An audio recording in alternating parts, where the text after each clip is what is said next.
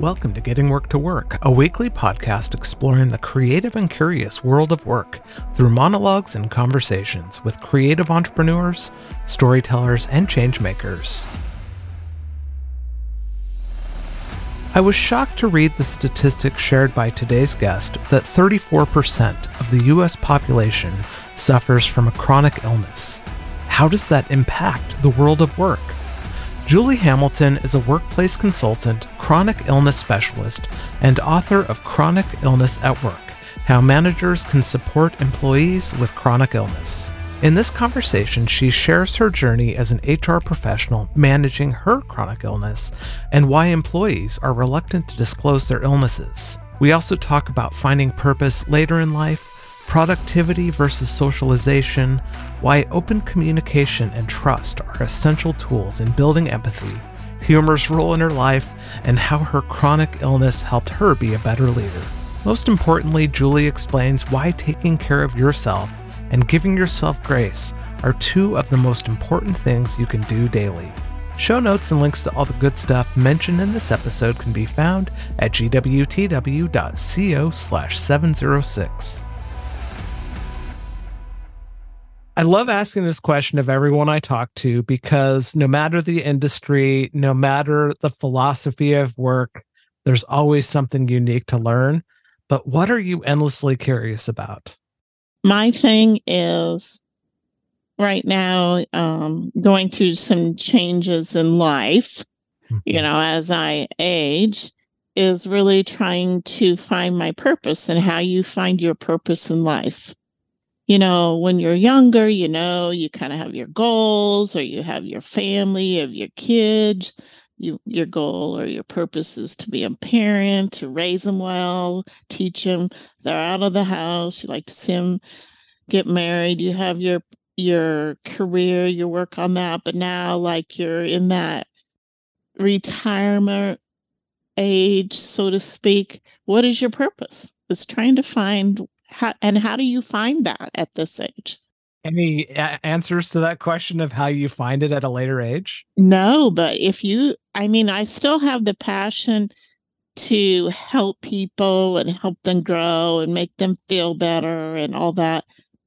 But if I'm not in a business or workplace setting, how do I do that just on my own, you know, so to speak? So but if you have any guidance or, or, or words of wisdom, I'd like to hear them. Well, I don't know if I have guidance or words of wisdom, but I imagine as one gets older, the desire to stay within a conf like a a certain identity or set of understandings about life, like keep it manageable. And I wonder what role, especially as you get older, having an open mind, having an a curiosity to explore new things as opposed to just well is it chicken or beef tonight? You know that yeah. yeah.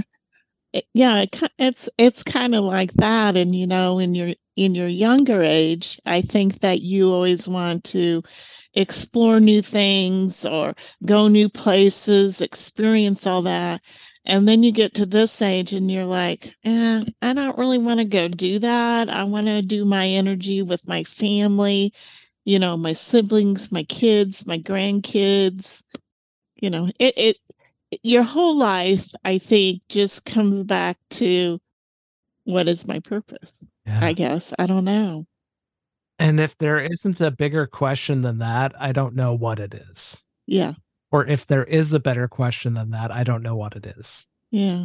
Yeah. So because it's one, yeah, it's just one of those questions that weaves throughout our entire life. And I think that I've always held to the belief that if I found it at a younger age, like it would stay consistent throughout my life and nothing could be further from the truth. Exactly. Yeah. All all my uh, career, I should say, because I was in HR for 25 years or something. That was my passion. I loved it. I was that HR geek that everybody hates, you know. I loved HR. I loved working with the people. I loved being out there. I love making those connections and helping them. But now that I'm not in that setting and I don't have that, it's just different, I guess. Yeah. Well, one of the things that I was shocked when I was reading your bio in one sheet is that you quote a, a statistic that 34% of the US population suffers from a chronic illness. And yes. that just blew my mind. And I think the first question that I have is is that trending upward or downward? Uh-huh. I think it's trending upwards. And what impact does that have on work? Well, if you think about this, you know, I ask people, okay, do you have any employees with a chronic illness? No. Okay, six out of 10 people have a chronic illness, four out of 10 have two or more. Hmm. So if you have 20 employees, 500 employees, think, or a thousand, think of how many how those have a chronic illness and they're not sharing it with you because they're too scared yeah because through my own journey with a chronic illness and working with my clients who have had a chronic illness. That's the scary part. How much do I tell my employer because I'm afraid I'm going to get fired? Yeah. You know, because I have high absenteeism, my productivity's low, I have brain fog, all of that at work. And they just think I'm becoming lazy, but I don't want to tell them because I need my insurance. I need my job. I need this income. Yeah. But I think with uh, COVID, especially, you're going to see that trend increase because of all the stress that COVID brought on, whether it was family, relationships, financial, employment, whatever. And stress plays a huge gamut in all of that, creating or developing, I don't know what the right word is there, but a chronic illness, whether that's diabetes, blood pressure, um, fibromyalgia, um, any type of chronic pain. I mean, it just goes, lists goes on, alcoholism, um, all of that. It's interesting that you mentioned COVID too, because there was a short period of time where it seemed like we were taking health seriously, at least from a systematic level, where you could be like, oh, well, you know, you have more access to healthcare, you have more access to, you know, free vaccines, you have all this stuff. And now we're in this really interesting period where it's almost as if none of it ever happened and none of it ever existed mm-hmm. because they're reverting back to where things were before, I feel. Yes, I I do agree with that. And, you know, I think some businesses found out that we could do our jobs remotely, but now they're saying, oh no, you can't do your job remotely. It's a must that you be back in the office. Well, is it a must? You know, if I have a chronic illness of some kind, can you work with me? Can it be a hybrid? Maybe on a bad flare day or a bad I call them bad health days, you know, where my illness is not cooperating with me. Um, can I work at home that day? Because I can't stand to be around the people and the noise and the lights and the temperatures and all of that. But I can be just as productive at home because if you think about it, a lot of times we don't go to the office to be more productive. We go to the office to be more socialized. Yes. You know, around I always say the water cooler, but that's so old school. So the coffee pot or the break room or even somebody's desk. Everybody just congregates around somebody's desk and chit chats.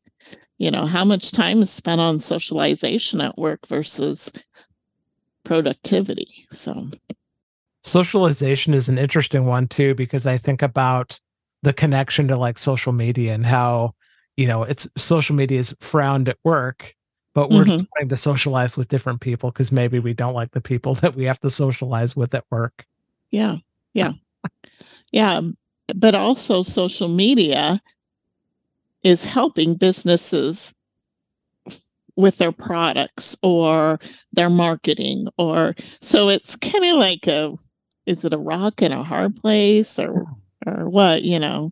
Social media has its benefits as well has it played any role social media that is in helping to advance the conversation around chronic illness and work i think it exposes it better um, through i mean like facebook um, maybe not so much Snapchat, but uh, LinkedIn, um, TikTok, Instagram. You know, you can put stuff on there about chronic illnesses, um, whether you're a, a business, a, a coach. There's so many coaches now, which is kind of unique career fields, but coaches specializing in different illnesses like thyroids, fibromyalgia, lupus, you know, just not just like life coaching or business coaching, but actually the health aspects of it. So I think social media helps us get that message out there that, yeah, we're here to help you. Interesting. Is you mentioned a couple of illnesses just now. Is there a common definition of what a chronic illness is? Yes. A chronic illness is something that lasts long term. So, uh, you know, like a flu isn't a chronic illness because you get it over relatively quickly.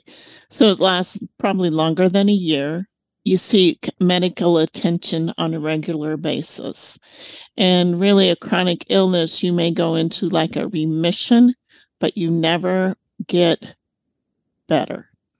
Does that make sense? I mean, you have remission where you're feeling better, but you still have the illness long term. Yeah, that makes sense. And I can totally see why a business would be, I don't know if afraid is the right word, but maybe overly cautious. And I can also see how it can be totally discriminatory too if they knew ahead of time. Oh yeah. And I think what they what they look at is, oh, you have a chronic illness. Oh gosh, I don't know how to deal with you. So I'm gonna go. But what they do is they should look at the ROI because it can increase productivity, decrease turnover, decrease absenteeism. It, if you have them work with coaches in their specialty, it can reduce their medical costs. So then you know, the insurances will come down or their, and their modification or mod factors in their insurance programs will come down. It's just you need to be able to think outside the box. Yeah. And sometimes we are so black and white, we don't want to work in that gray area.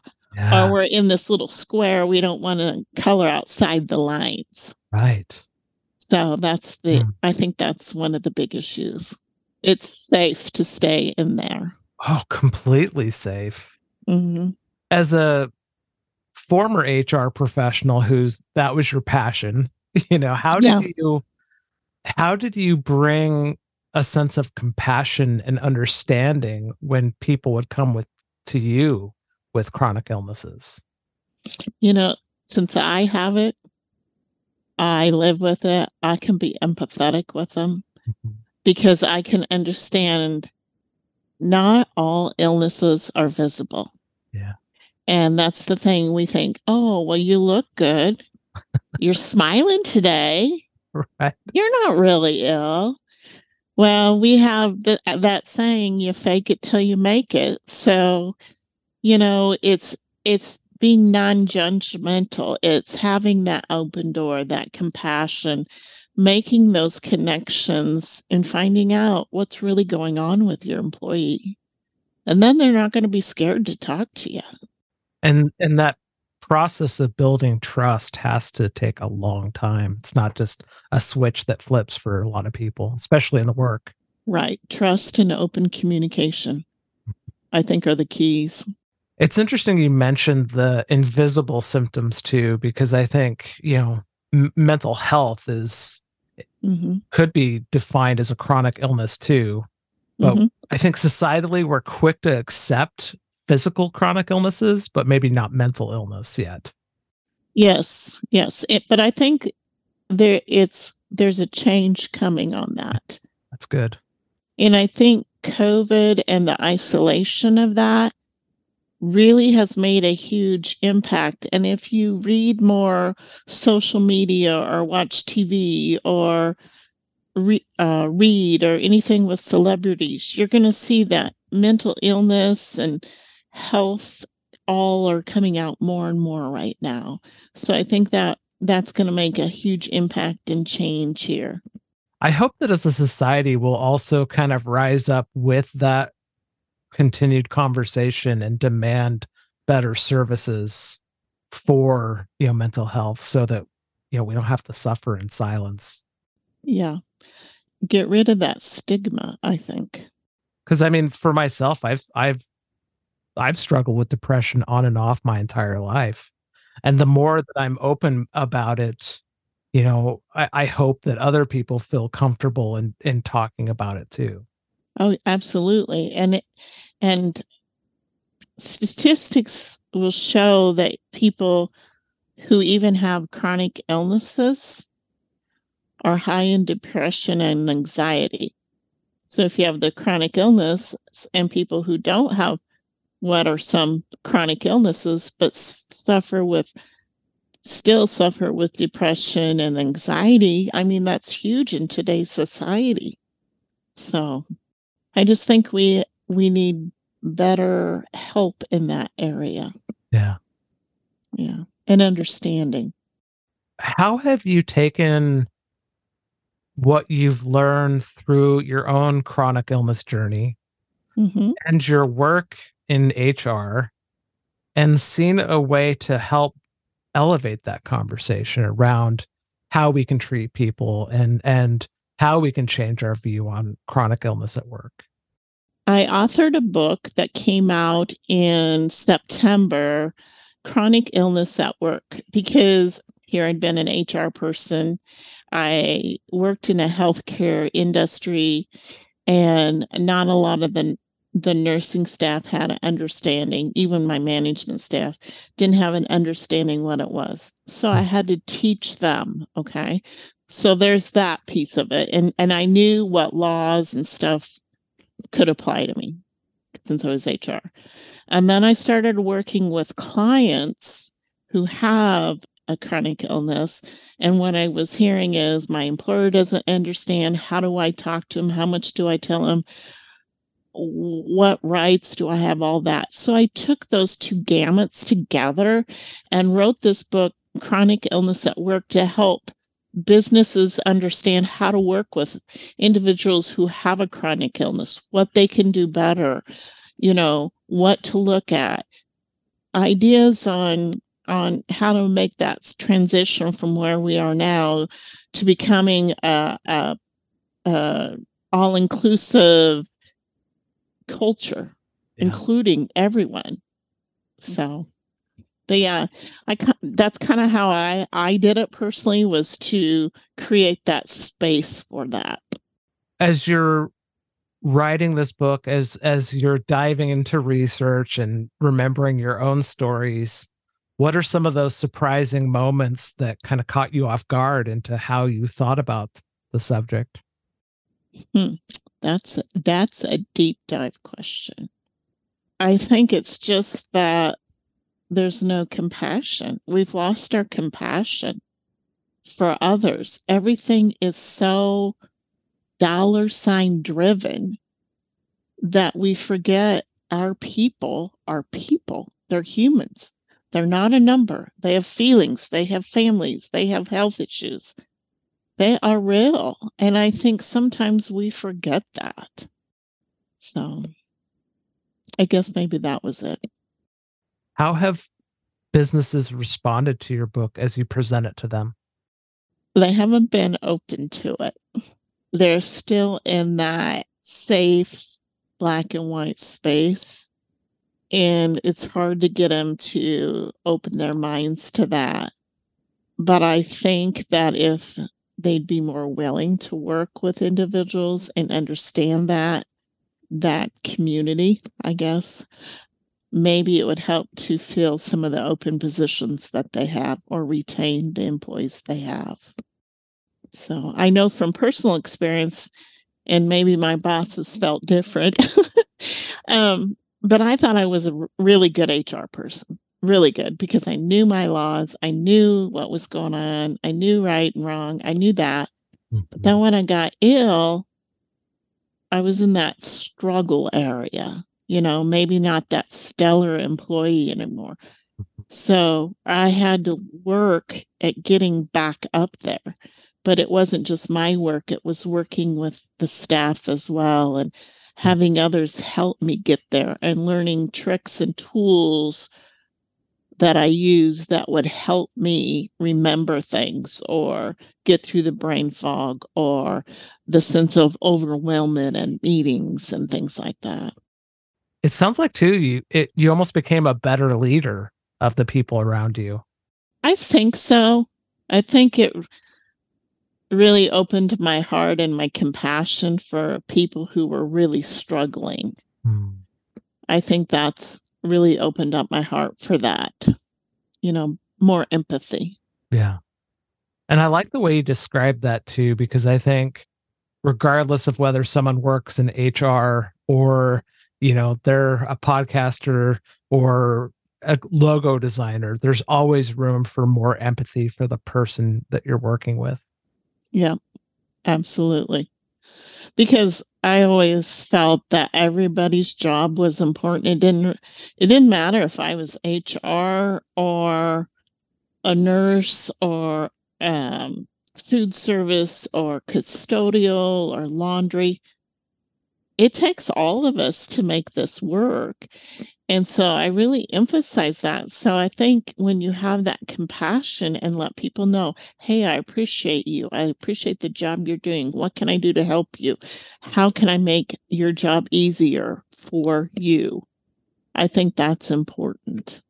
It's interesting to consider chronic illness at the level of a, like an organization.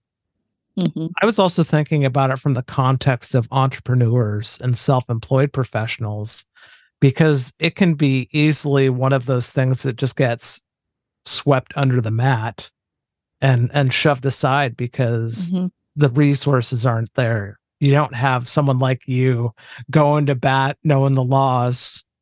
Right. Know. So yeah. what what can people do who are entrepreneurs and self-employed professionals do when they have chronic illnesses and they want to not lose what they've built?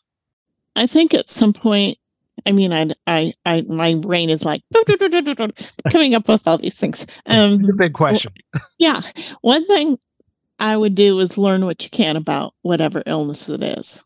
Hmm. Find out if there's a coach that specializes in that, because that that's going to really help you learn to manage whatever it is in your life, whether it's fibro, lupus, thyroid, life, put yourself first. If you don't do self care and take care of yourself first, it really doesn't matter if you own a business, you're president of some business, a CEO of a large conglomerate. It's not going to matter if you don't take care of yourself. And always give yourself grace. You know, today is a bad day, whatever. Give yourself grace for that allow yourself to have that day but tomorrow wake up with that positive attitude and and try to make it the best day you can i was surprised when he just said find a coach who specializes in your chronic illness and i've never once considered that there would be a coach that specializes in those areas that's really fascinating yeah and i i think that not a lot of people are aware of that. Like yeah. in my niche is obviously fibromyalgia. We have coaches, I want to say globally, you know, Ireland, Norway, Spain, a lot here in the US, a few in Canada that I know. And you know what's great about our network is okay maybe i don't know so much about environmental issues like how sensitivity to environment stuff can be affecting my fibro but one of my friends in canada does. So we might do a co-coach session with a client together and she'll give her ideas oh, or him. So yeah That's what's great about finding a coach that specializes in your illness. Normally, they live it, they know it, breathe it, and have done so much research, training, education on it. They know how to help you. How do you go? Is it just a Google search or is it asking people around you to find those resources? Um, sometimes it's just a Google search. Our podcasts, podcasts are great. Yeah. You know, to find that kind of stuff. I think finding books on it, any kind of book, because a lot of like just uh, fibromyalgia is my and chronic pain is my uh, my specialty. So, you know, I can tell you people in that area that specialize, doctors, other coaches, you know, things to do for it. So I think, you know, if you you just do a lot of research, Google, go on Amazon or go to Barnes and Noble, whatever, any kind of book thing that you can search on is great too. You also touched on something that I would love to kind of dig deeper on, and it's having grace for oneself. Oh yeah. And and I think that if there's anything that seems like it's part of the human condition, it's beating beating oneself up when you're not perfect or when you're not performing at the level you might want. How how can we be more compassionate with ourselves? You know, I lived in a negative type world for 21 years and I think that that really affected my mindset and so when I went through a transformation of myself, really helped with that changing that mindset and learning to give myself grace. And that is positive affirmations um, daily. Every morning I started with, I don't know, six maybe every morning. Did those for a month or two, changed them. You know, those positive affirmations, counting your blessings trying to start each day with a positive attitude and knowing, you know, yeah, I'm I'm still going to have those bad days, but I'm not going to wallow in it forever. I'm going to give myself today and tomorrow's a new day and start over.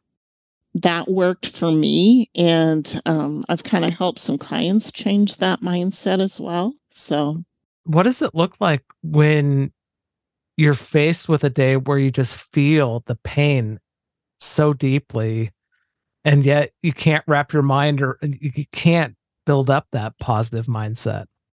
That's a day you give yourself grace. You're just like okay today is not the best day. I'm mm-hmm. going to try to find joy in the little things today yeah. and tomorrow i'm getting back on track but I got to find something good today. You strike me as someone who likes to laugh a lot. Yep. How does how does humor work in all of this? Oh, I think it's awesome. I think you got to have that sense of humor. It just releases so many emotions, all that stress, negativity. And, you know, if you do research, how many times a day does a child laugh? I don't, I can't remember the number. One time I looked it up, it's like 500 times or 100 or something. We as adults don't even laugh maybe five or six times a day, if that. Yeah. Think of that. So our our joy in life as a kid is like this, and as an adult, it's like this, and it's like, why? Why? Quit taking yourself so seriously. You know, it's I don't know. I just like to have fun and I like to see smiles on other people's faces. So, are you a joke teller? Are you a comedy special listener? Or are you just an observational humorist? Like, where where does your humor like to come in at? I think just observational. I can't remember jokes for the life of me. I like to think I'm great at it, but I no, it's not my specialty. Um, and I'm not like a comedian or anything. I just like to look at the lighter or the funny things uh, in life because it happens every day. How has being a coach transformed the work that you do outside of HR? You know, it it has helped me make those one-on-one connections with individuals. Um, it gives me the feel good to know that I've really helped somebody. Because one of my, I wouldn't say worst clients, but longest clients, I worked with her a year and a half. And when I started with her, she was off work on uh, family medical leave. She couldn't lift, lift her head off the pillow. She was so sick. And by the time we were done, she was back to work, working 30 hours a week at, you know, she had that um, hybrid, and this was before COVID. She was working some at home. She was work going in the office. We got the accommodations for all that. And I think that is, wow, that's really awesome that I could use my expertise and knowledge and skill and help this person get from this to this. And I think that's just a personal reward for me. Yeah. When you're coaching those suffering from a chronic illness, how is it different than coaching just someone who has an everyday life that wants to reach a goal or whatever they want to do? I think from their side, knowing that I have it helps them because they know I understand it. Because so many people don't understand it. I get it. I live it. So I have that empathy. Um, now, if I was coaching somebody that doesn't have have it, that's fine because I guess most of my career I was coaching and mentoring. I I just find the joy in in uh, helping people and watching them grow and helping them be the best that they can be. Have you always had the ability to see the blocks and barriers that hold people back? No, I think that is something I developed over time and age. Because when I think when I was younger, it was all about me. And as you get older, your perspective changes. And I wanted it to be about them. So I don't know. I don't know if that answers it, but well, I don't know if I was seeking an answer for that question, more of just like you really got me thinking about yeah. the journey from me to them. I think that's yeah. that's very yeah. insightful. I think about creativity as well, since a lot of the people that listen to the show are creative entrepreneurs of some sort. And it's like we almost go in an inverse pattern where we do the work that we think other people will like or validate or desire and mm-hmm. a journey to then do the work that brings us the most joy and value to ourselves that then makes the biggest impact on other people. It's it's it's a weird kind of relationship. Oh yeah. Yeah. You're spending all your time over here doing things that you think are working and people are like yeah, yeah yeah i don't know. But then when you do something that's full of your passion and joy other people really see that and that's what they connect with. Yeah. Because they can see it on your face they can see it in the the work that you're doing or the product you're developing or or the talk that you're giving, they hear that passion in your voice. So I think that makes a difference. Really does. Like I can hear the passion in your voice throughout the whole conversation. I mean, you probably really... probably too much. I'm sorry. no, it's great. I mean, it, I think that you're providing a, a really awesome example of how to communicate at a level that you are sharing what you care about. And it's thank you for that. Well, Julie, as we wrap up our time together, you've shared a lot of good wisdom with us, but what wisdom would you like to leave with the audience? Don't take yourself too serious. And the other one is don't forget to put yourself first. Do that self care. You know, take care of yourself and because if you can't take care of yourself, you can't take care of anybody or anything else. But make sure you laugh every day. More than 10 times. exactly. Exactly. If you're going to 10x something, 10x your laughter. Exactly. final question for you. What book, podcast, or resource is blowing your mind right now?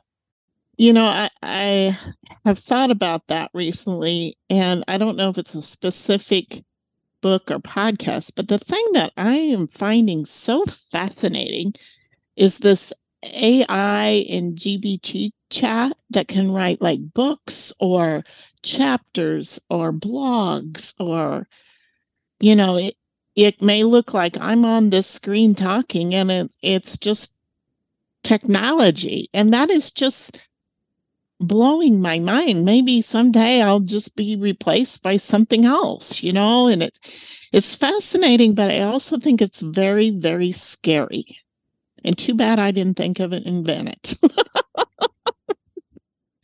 Every once in a while, I'll hit a, a creative block. And so I'll go to Chat GPT and type in, like, what are issues that creative people deal with? And I'll just kind of read what it spits out. I'm like, tell me more. And it spits out more. Tell me even more, spits out more. All right, I go on and do something else.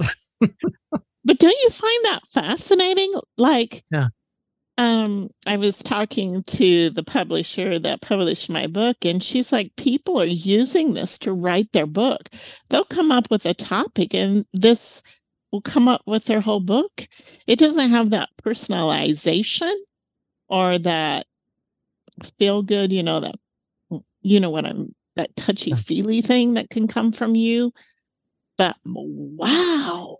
Yeah, it's like crazy. Yeah, I've been nerding out on the image generation stuff eh, where you can like type a prompt and it spits out images. Oh yeah. On that prompt and I think at first I had a real existential crisis about it. And yeah. and I I've been able to turn it into more of like a curious, playful approach where mm-hmm. I, I'm not like this is the end of life as we know it. I'll just be like, okay, I'm just gonna have a really good time coming up with silly images and have fun doing that. And yeah, that helps. That cre- it's getting that creativity in your mind going. Yes. Yeah. I think uh, in some ways it could be challenging, challenge us to be better at what we do. Um, but man, it is kind of scary. We could be replaced by all of that. I don't want to go to work today, so I'm sending my AI and via Zoom. or what if what if our personal brand is really just a, an extension of ourselves through AI and we never have to go to work? Exactly. Exactly. like that movie with Michael Keaton where he clones himself and yeah. The clone clones himself and creates a very interesting clone. So Yeah, exactly. You, I mean, it's crazy. Crazy.